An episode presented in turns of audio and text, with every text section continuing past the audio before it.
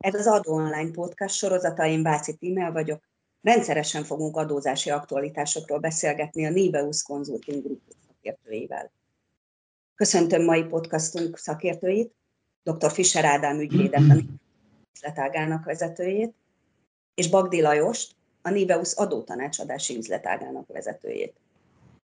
Mai témánk pedig a csoportos adóalanyiság, csoportos áfalanyiságról már valószínűleg több kapcsolt vállalkozás hallott és választotta is, hiszen ez már 14 éve létező jogintézmény. A társasági adózásban azonban csak 2019-től lehet csoportos adóalanyiságot választani. Sok cégcsoport nem is tud róla, pedig alkalmazásával jelentős finanszírozás és adminisztrációs többlettehertől is megszabadulhatnának, és akár adótervezési lehetőségeket is magában rejt ez a két jogintézmény.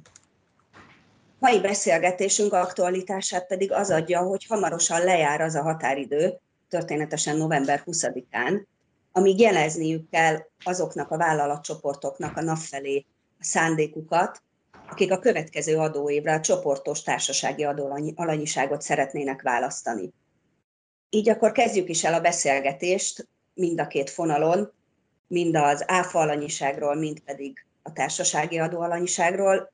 Elsőként azt kérdezném, illetve arról beszéljünk, hogy mik az alapfeltételei ennek a két jogintézménynek, kik választhatják, pontosan ténylegesen mióta létezik ez a jogintézmény, és kinek érdemes választani ezeket az adóalanyiságokat.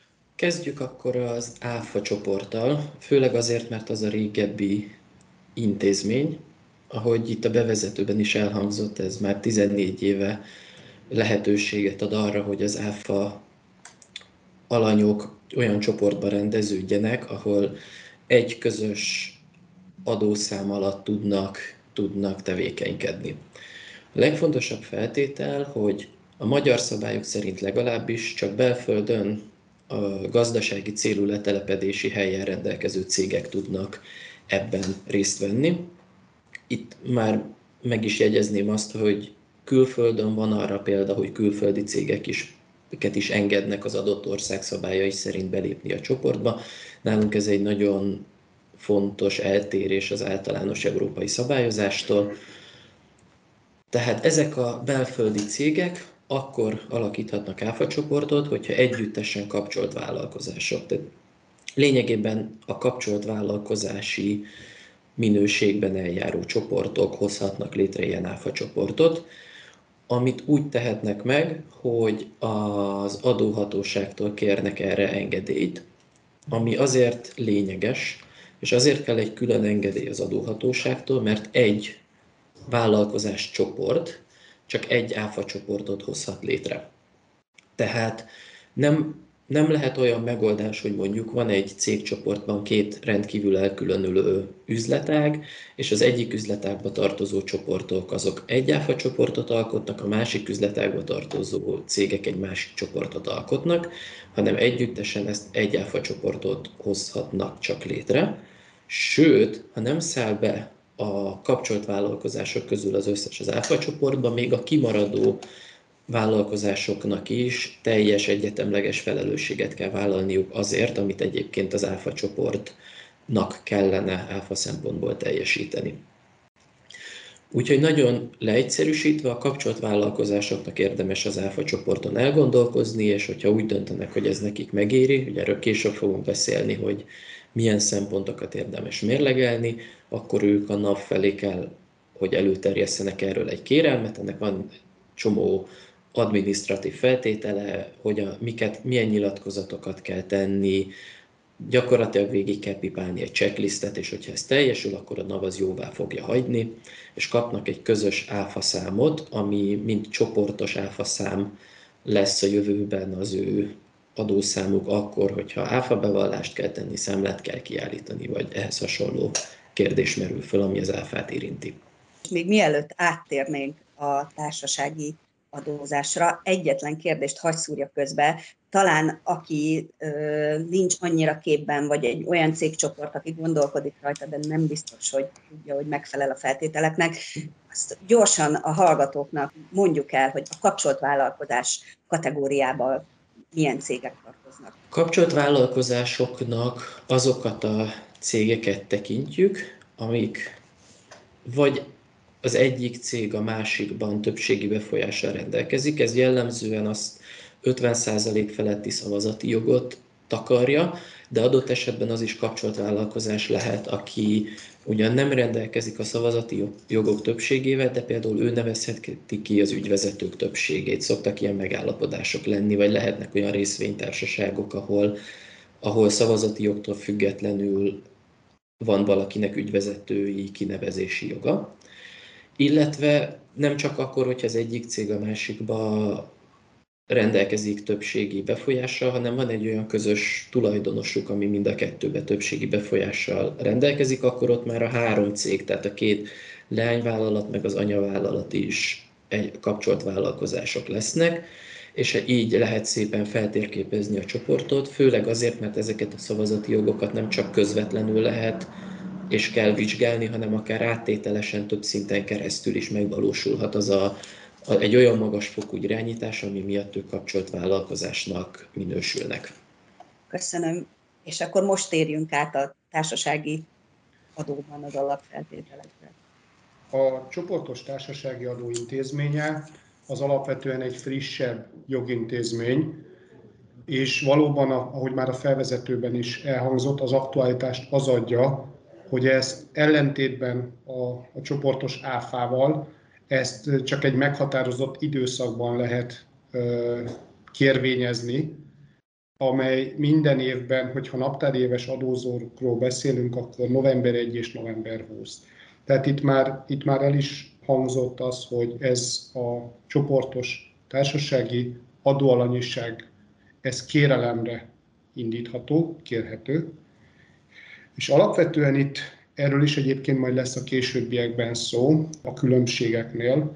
Itt egy szűkebb a vállalati kör választhatja a csoportos társasági adózást, vagy adóalanyiságot, ugyan itt a, ugyanis itt a, az ÁFA csoporttól eltérően itt nem az 50%-os szavazati hányad a mérvadó, hanem itt egy fokkal szigorúbb a jogszabályalkotó, és azt mondja, hogy csak azok választhatják, ahol a 75%-os szavazati befolyás fönnáll. Tehát gyakorlatilag kiesik az a kör, aki 50 és 75 százalék közötti szavazati befolyással bír, tehát ők áfa csoportot alakíthatnak, de TAO csoportot ők nem alakíthatnak. Tehát csak azok, akiknél a 75 százalék vagy a fölötti szavazati arány az megvalósul. Kik alakíthatják? Minimum kettő darab vállalkozás, csoportban lévő kettő darab vállalkozás alakíthatja. A társasági adótörvény szerinti belföldi illetőségű adózók azok, akik társasági csoportba tömörülhetnek. Itt nagyon fontos azt megjegyezni, hogy itt a belföldi illetőségű adózók között sok olyan szervezeti forma van, amelyre adott esetben mondjuk nem gondolnak a kedves hallgatók, tehát például egy KFT és egy egyéni cég is tud társasági adócsoportot alakítani, a, nem csak a klasszikus értelembe vett gazdasági társaságok, tehát a KFT-k vagy az ERT-k, enyerték.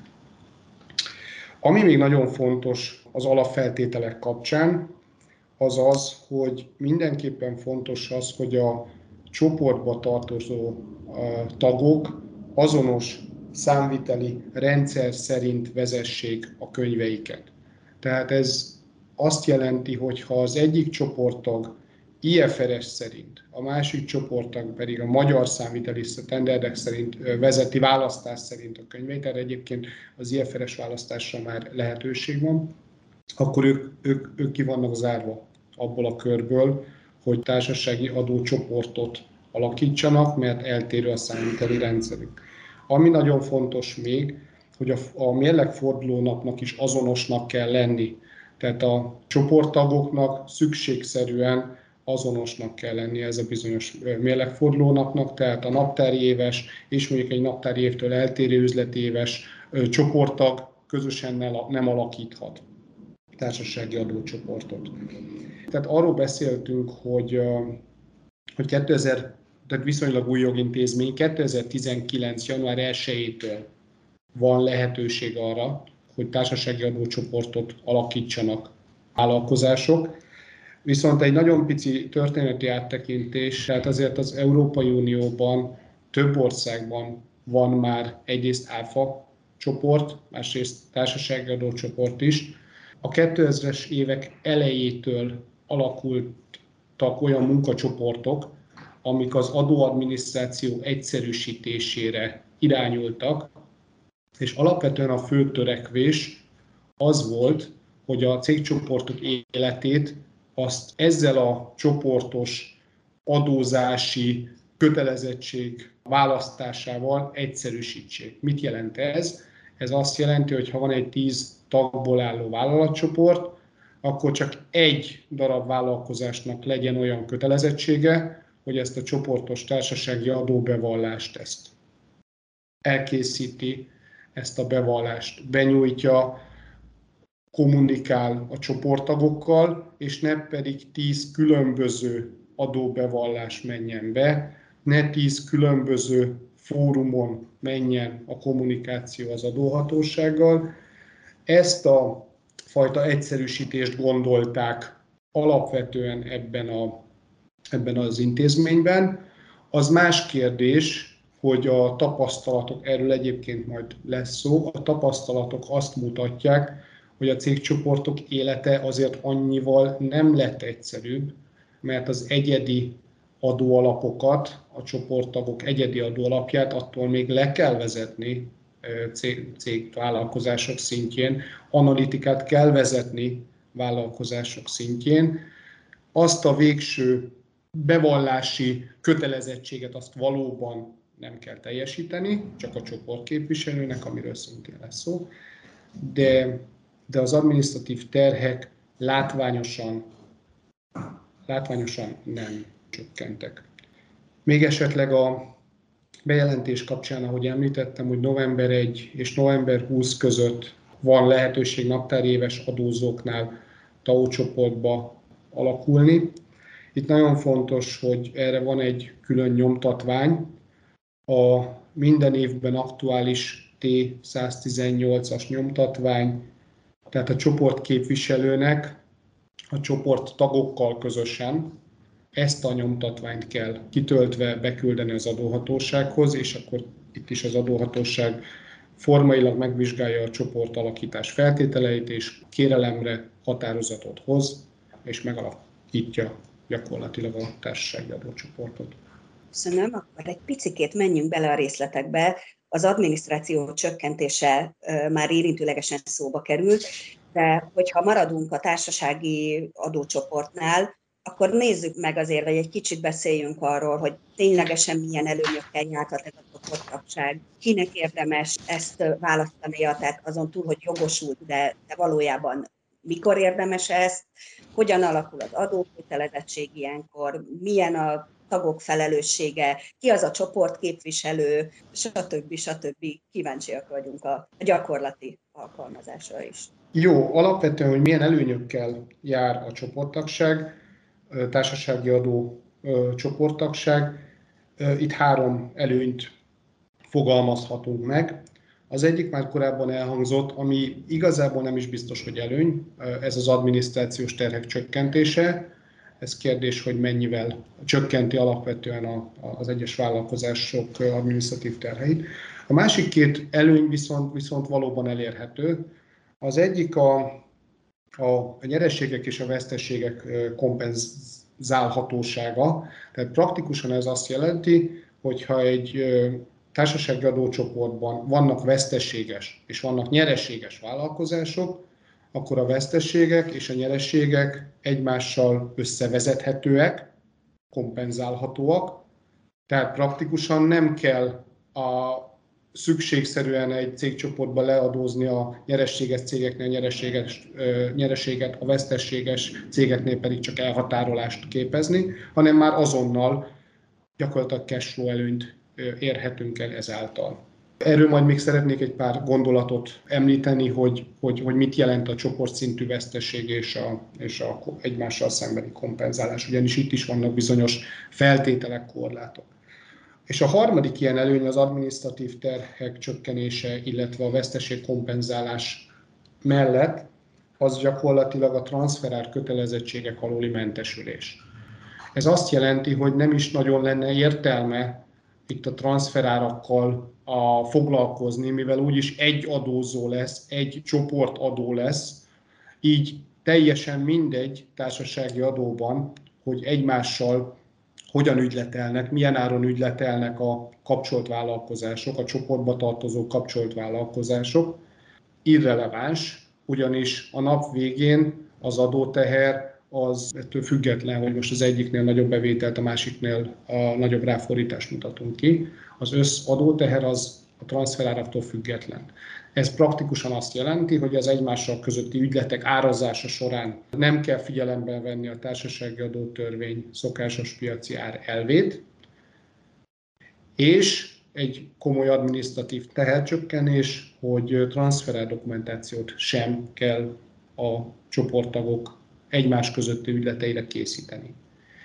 Itt azért nagyon figyelemmel kell lenni arra, hogy ez csak társasági adó szempontú kötelezettségcsökkenés, hogy úgy mondjam. Tehát egyéb adónemekben, és itt ez már adott esetben egy buktató is lehet, egyéb adónemekben, például iparüzési adóban, például innovációs járulékban, például továbbra is az áfában igenis tekintettel kell lenni a szokásos piaci ár elvére, és nagyon fontos alapelv, adózási alapelv a rendeltetésszerű joggyakorlás elve. Tehát ez is egy olyan fontos alapelve az egymás közötti ügyletek árazása során, hogy nagyon leegyszerűsítve nem lehet eladni egy 1 millió forintot érő eszközt egy forintért, mert az, mert az, mert az nem feltétlenül rendeltetésszerű. Tehát nagyobb a mozgástér az egymás közötti ügyletek árazása kapcsán, de azért, azért a, a, az irracionális árazást azt, azt, azt el kell kerülni. Igazából ez az a három előny, amelyet meg lehetne említeni. Hogyan alakul, erről érdemes említeni egy pár szót, hogy hogyan alakul a tagok felelőssége és egyébként adókötelezettsége.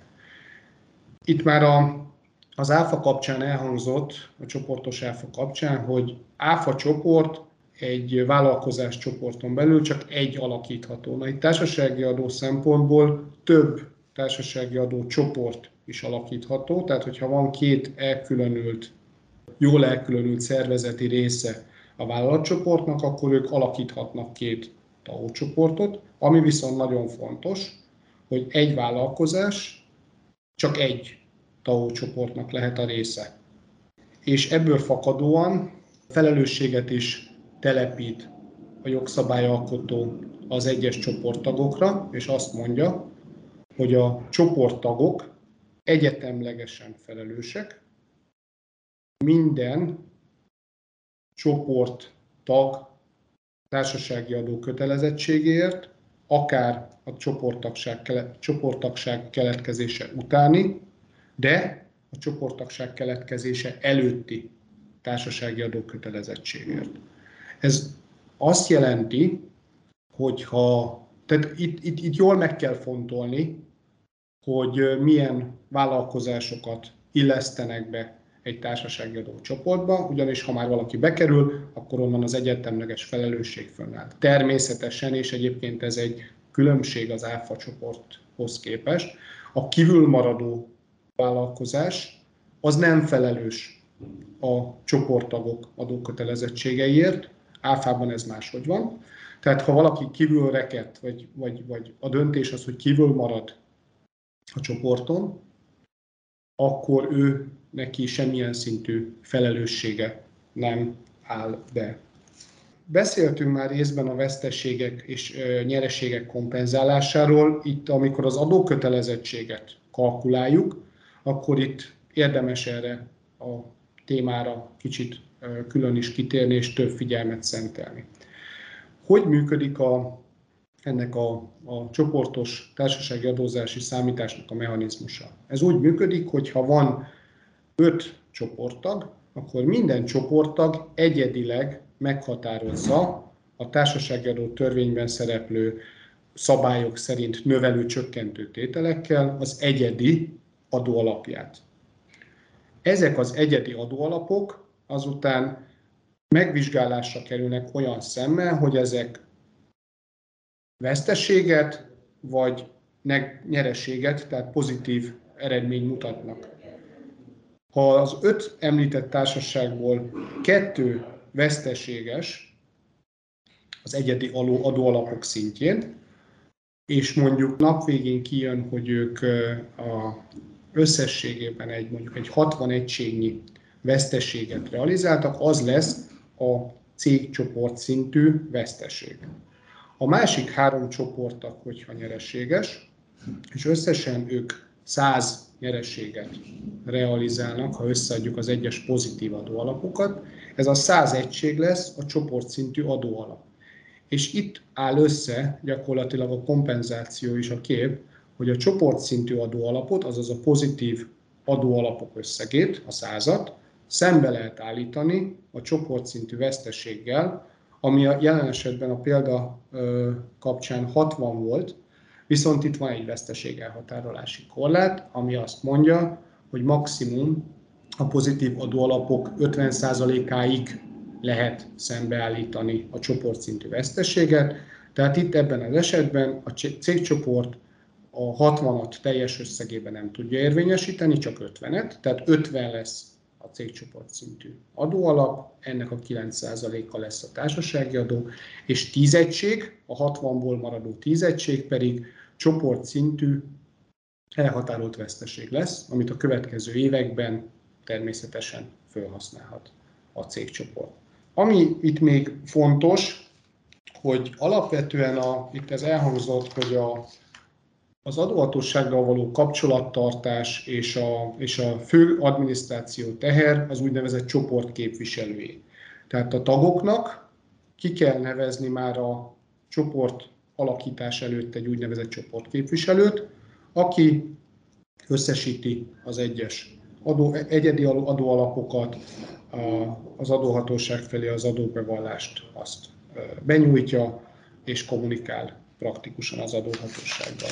Nagyon fontos kérdés még, hogy mikor szüntethető meg, vagy szűnik meg a, az adó, társasági adócsoport. Gyakorlatilag megszüntetni bármikor meg lehet. Ez azt jelenti, hogy ha valaki társasági adócsoportot alakított 2021-re, tehát úgy döntött, hogy 2021-ben TAO csoport alapján szeretne adózni, viszont bármikor még az idei évben úgy dönt, és itt nincs igazából az a november 1 kötője 20-as jogvesztő időtartam. Bármikor úgy dönt, hogy, hogy, vagy bármikor úgy döntenek a csoporttagok, hogy nem szeretnének TAO csoportba maradni, akkor ezt megtehetik, szintén kérelemre az adóhatóság felé történő bejelentéssel, és gyakorlatilag visszaáll az eredeti a adózási pozíciójuk, ami praktikusan azt jelenti, hogy 2021-re már nem csoportos adózással fogják meghatározni a, az adókötelezettségüket, hanem egyedileg. Természetesen az, természetesen az adóhatósága megfelelően, megfelelően korábban befizetett adóelőlegeket jóváírja az adózók egyedi számláján, tehát az adóhatóság ezeket az adóelőlegeket rendezi, de gyakorlatilag a TAO csoport bármikor megszüntethető, illetve természetesen, hogyha nem, fe, nem felelnek meg a csoporttagok egyike vagy összessége a, a csoport tagság létesítő feltételeinek, például a 75%-os szavazati aránykorlátnak, például az azonos számviteli rendszernek, például az azonos naptári éves beszámolónak, akkor szükségszerűen megszűnik kényszerrel a, a, a társasági adócsoport. Egyébként, hogyha egy tag nem teljesíti a feltételeket, akkor ez nem azt jelenti, hogy a teljes adócsoport, társasági adócsoport megszűnik, hanem csak az az egy tag fog kikerülni a társasági adócsoportban. Köszönöm. Akkor Fischer Ádámhoz fordulnék hasonló kérdésekkel, mert most már nagyjából a társasági adóban képben vagyunk. Nézzük meg ugyanezeket a gyakorlati kérdéseket az áfa alanyiságnál is, hogyan működnek menet közben. Az áfa csoport alakítása nagyon hasonlóan működik a TAO csoporthoz. Gyakorlatilag azt kell eldönteni, hogy létre akarja hozni ugye már említett kapcsolt vállalkozásokból álló cégcsoport, az ÁFA csoportot. Én hármat nem is, de két előnyt azért tudok mondani az ÁFA csoporthoz is, és ezek még csak nem is ugyanolyan súlyúak. A legfontosabb, és akinek a leginkább érdemes ezen gondolkozni, azok azok a csoportok, ahol olyan mennyiségű belső egy, egymásnak történő számlázás van, ami már akár masszívan érinti az ő cashflow folyamataikat. Például gondoljunk egy olyan cégcsoportra, ahol a cégen belüli szolgáltatásokat egy csoporton belüli erre dedikált cégbe szervezik ki, ott van a könyvelés, a jogi munka, az informatika, bármi, és ő nagy összegeket számláz be az egyes csoporttagok részére, hogyha végzi az ő könyvelésüket. Vagy van egy ingatlan kezelő cég a cégcsoportban, aki bérleti díjat számláz a többieknek. Itt olyan mértékű áfa merülhet föl, amit már nem feltétlenül akarnak befizetni. És itt jön képbe az áfa csoportnak a lényege. Az áfa csoport megalakításával az egyes cégek, akik ebben részt vesznek, már nem lesznek önállóan áfa alanyok, hanem az egész csoportot, mondhatjuk úgy, hogy áfa szempontból az egész csoportot kezeljük egyetlen cégnek. Tehát minden, ami onnantól kezdve a csoporton belül történik, az olyan, mintha cégen belül történne, nem kell számlázni, nem kell nem kell áfát fizetni, stb. stb. stb. Ennek van egy adminisztrációs könnyítése, megszűnik a, megszűnik az, hogy itt hogyan számoljunk el egymás között az egyes tételekkel, hiszen csoporton belüli költségekről van innen szó, illetve tényleg ennek azért nagyon nagy áfaterhe is lehet, hogyha nagy értékű eszközöket kell például egyik cégből a másikba átrakni bármilyen okból, akkor ennek a finanszírozási kérdéseit kezeljük. Úgyhogy elsősorban azoknak érdemes átgondolni, ahol a cégcsoporton belül is nagy egymás közötti számlamozgás van, ott már mindenképpen megér egy kis matekolást az, hogy ezzel ö, nyernek vagy veszítenek, hogyha ezt, hogyha ezt egy áfa csoportként kezelik a jövőben. A másik előnye az annál, az egy kicsit speciálisabb, az annál jelentkezik, annál a cégcsoportnál, ahol nem minden csoporttagnak van áfa levonási joga, vagy nem minden csoporttagnak van teljes áfa levonási joga. Főleg akkor, hogyha olyan szolgáltatások, hogyha úgy oszlanak meg a bejövő számlák, illetve a kifele menő adott esetben áfamentes szolgáltatások, hogy nem alakul kedvezően a cégnek az össz cégcsoport szinten nézett levonási hányadosa. Ugye az áfában az az alapvető szabály, hogy az vonhatja le az áfát a bejövő számlák után, aki maga is ezt valamilyen áfás, áfás szolgáltatás vagy termékértékesítéshez használja fel. Ha nem minden csoporttag nyújt ilyen tevékenységet, akkor azért lehet előnyös az áfa csoport, mert abban a pillanatban, hogy ők csoportá alakulnak, csoportszinten kell majd nézni a levonási hányadot. Tehát ha van egy olyan cég, aki akinek nincsen áfa levonási joga, de magas költséghányaddal dolgozik mondjuk, mert, mert kicsi a hozzáadott érték a tevékenységének, és emiatt sok áfa ragad bent, akkor lehet, hogy csoportszinten jobban járnak azzal, ha az egész összes kifele menő számlákban vizsgálják az áfás meg az áfamentes számlák arányát, és akkor összességében több áfát tudnak levonni.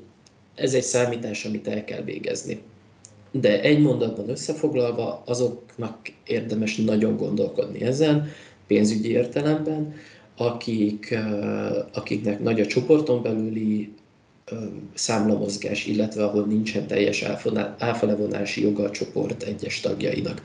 Természetesen az adminisztrációs könnyítés azért itt is megjelenhet, val- nem feltétlenül az első időkben, amikor ebbe bele kell tanulni, de, de hosszú távon ennek biztos, hogy vannak adminisztrációs előnyei is. Ha már az adminisztrációról beszélünk, akkor kiemelnék egy nagyon fontos buktatót, amire a NAV már több tájékoztatójában felhívta a figyelmet. A, amikor létrehoz valaki egy csoportot, akár TAO, akár ÁFA csoportot, akkor maga a csoport kap egy új adószámot. Ez lesz az ő csoportos adóazonosító számuk, ez lehet egy TAO csoportnak az adószáma, illetve lehet az ÁFA csoportnak az adószáma, ez mind a kettő külön-külön van. Tehát ha egy cég TAO csoportban is van, meg ÁFA csoportban is van, akkor van TAO csoportos adószáma, meg ÁFA csoportos adószáma, de, és itt jön a probléma, a saját céges adószám sem veszik el, hiszen van egy csomó olyan adó, amit a cég saját maga val be. Most akár a bérekről beszélünk, rengeteg példát tudok felhozni. Tehát egy olyan cégnél, aki TAO csoportban is van, ÁFA csoportban is van, három adószámmal kell foglalkozni. A saját adószámával, a TAO csoportos adószámmal, meg az ÁFA csoportos adószámmal, és ez a számlázásnál problémát jelenthet, mert a számlát, miután az egy áfához kapcsolódó kötelezettség, azt mindig a csoportos áfa alanyiságnak az adószám alapján kell kiállítani, illetve az áfa csoportok részére kiállított számlán is az áfa csoportnak az áfa számát mindenképpen fel kell tüntetni, függetlenül attól, hogy egyébként a szolgáltatás igénybevevő vagy szolgáltatás nyújtó cégnek van egy teljesen saját adószáma is. És ez amióta online számla rendszer van, keszelkusza összeakadásokat tud produkálni az, az, hogyha nem az áfa csoportnak az adószámát tüntetik fel a számlán, akár kimenő, akár bejövő oldalon. Talán ez a legfontosabb buktatója a, a, a csoportnak. A csoport létrehozásáról már röviden beszéltem, sőt felmerült a felelősség is, de egy picit szeretném ezt bővebben kifejteni, mert ennek tényleg súlya van. Ahogy említettem, az áfa csoportnak az áfa jellegű kötelezettségéért minden tagnak nem csak az áfa csoportban résztvevő, hanem a cég csoportban lévő, egyébként kívül maradó tagoknak is egyetemleges felelőssége van, amiből az is következik, hogy az áfa csoport létrehozásakor a kinmaradó tagoknak is hozzá kell járulniuk, hiszen ők maguk is magukra veszik ennek a, az egyetemleges felelősségnek a súlyát. Tehát ha bármi probléma történik az áfa csoportban, és egy cég, vagy akár maga a csoport nem fizeti be például az áfát, akkor simán egy kívülmaradó cégtől is követelheti ezt a NAV.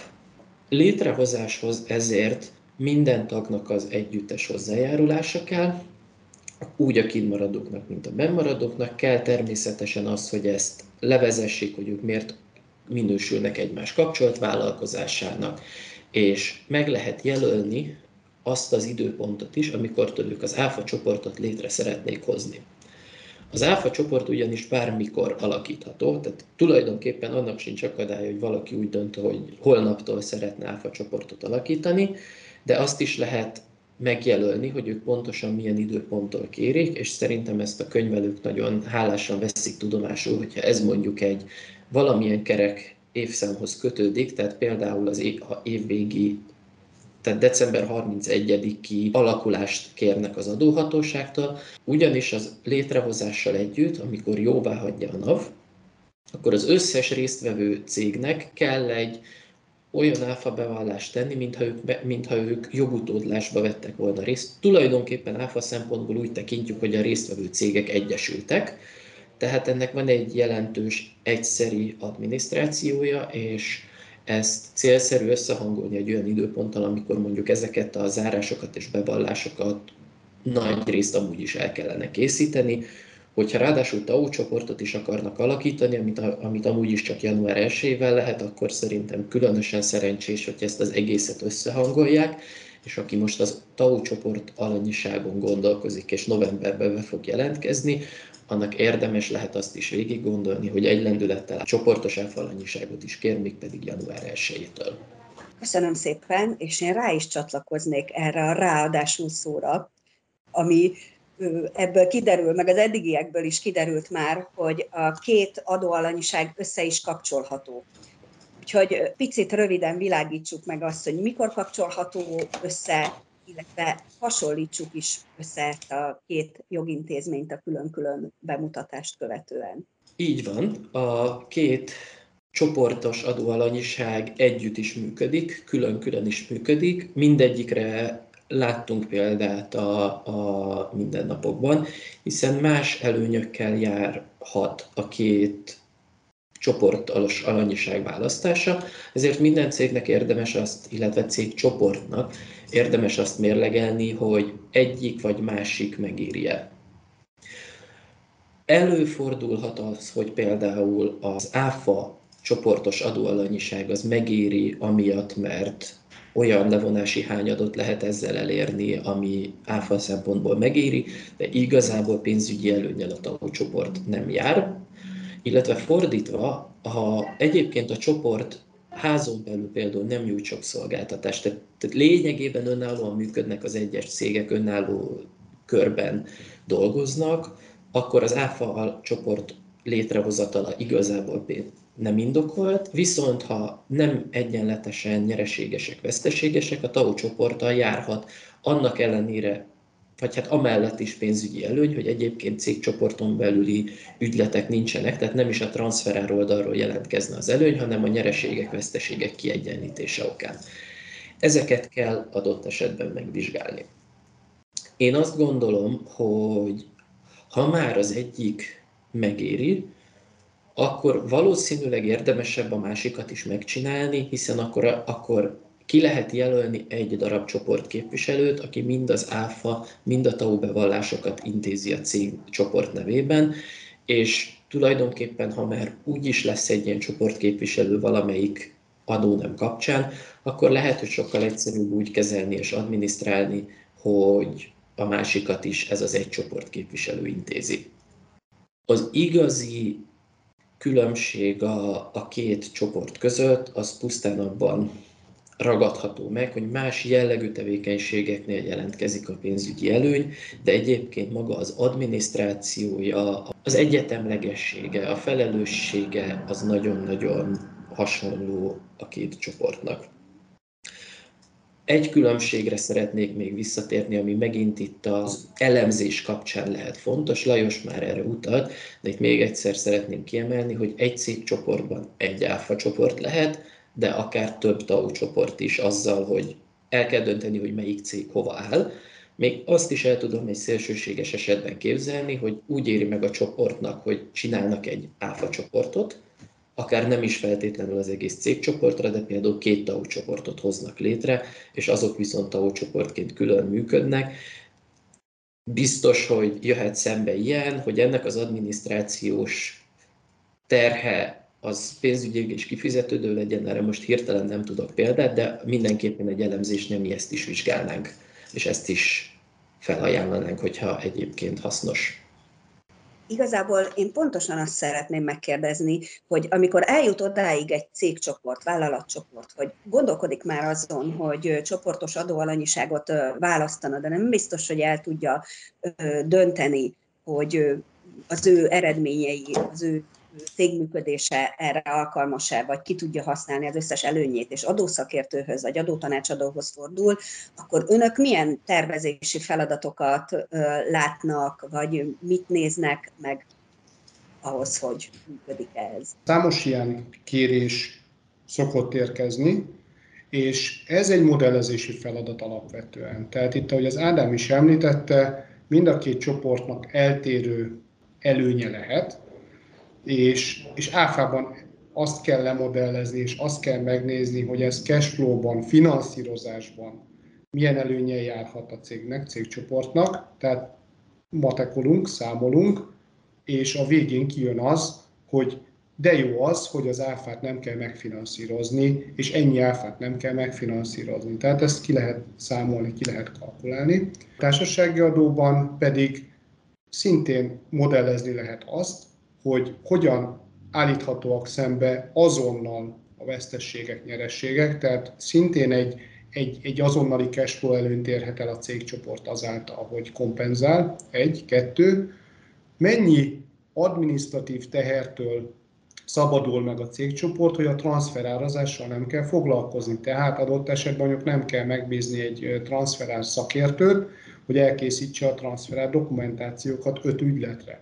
Tehát ezt is szépen ki lehet számolni, hogy ez egyrészt munkaórában a cégnek, másrészt tanácsadói díjban adott esetben, költségben mekkora előnyel jár. Mi erre, mi erre igen, számítani szoktunk, modellezni szoktuk azt, hogy akkor a jelenlegi állapot mit mutat, és ha választaná egyiket vagy másikat, tehát TAO csoportot vagy alfa csoportot, akkor a nap végén hova jutna és mennyit tudna idézőjelbe spórolni időben és pénzben, költségben a társaság.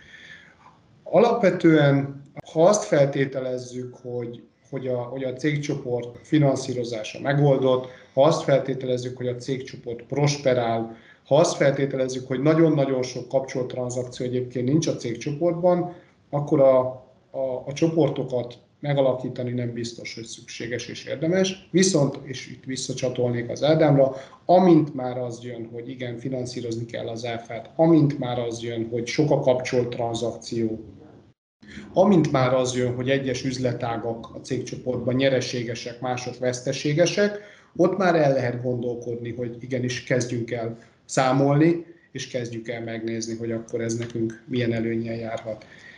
Esetleg arról még beszélhetünk, nem tudom, hogy erre szükség van-e, bár már említettük, hogy tényleg mégis mik a, mik a különbségek, a tényleges különbségek, még egyszer végigmenve. Én ezt nagyon szívesen összefoglalnám, hogy, hogy, hogy kik választhatják. Tehát itt van egy szavazati korlátkülönbség. 50% szavazati arány fölött választhatják az ÁFA csoportot, 75% fölött a TAO csoportot ahogy az Ádám is említette, TAO csoport egy, egy cégcsoporton belül több is létrehozható, ÁFA csoport az csak egy hozható létre. A kérelem vagy a alakítás, csoportalakítás, ÁFA csoport bármikor alakítható, TAO csoport csak egy évben egyszer alakítható, és azt is egy jog, jogvesztő határidőn belül, naptár éveseknél november 1 és 20 között kell kérelemmel bejelenteni az adóhatóság felé.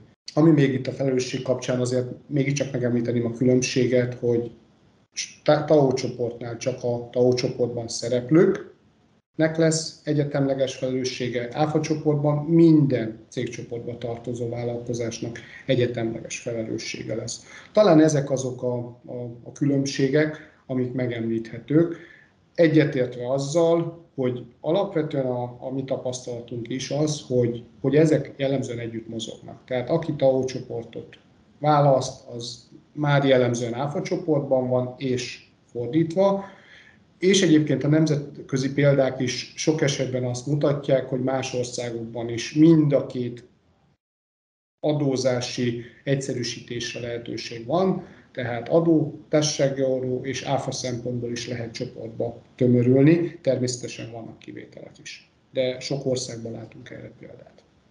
Köszönöm szépen! Szerintem ez nagyon jó zárszó volt ahhoz, hogy minden érintett cégcsoport elgondolkodjon még november 20-ig arról, hogy érdemese neki bejelentkezni csoportos társasági adóalanyiság alá, és ezt jelezni a nap felé, vagy adott esetben tanácsot kérni eddig az időpontig, és hamarosan újabb aktualitással fogunk jelentkezni, továbbra is a Niveus szakértőivel, mégpedig a kisvállalati adózás feltételeiről és gyakorlati alkalmazásáról fogunk beszélgetni a következő alkalommal. Várjuk Önöket akkor is.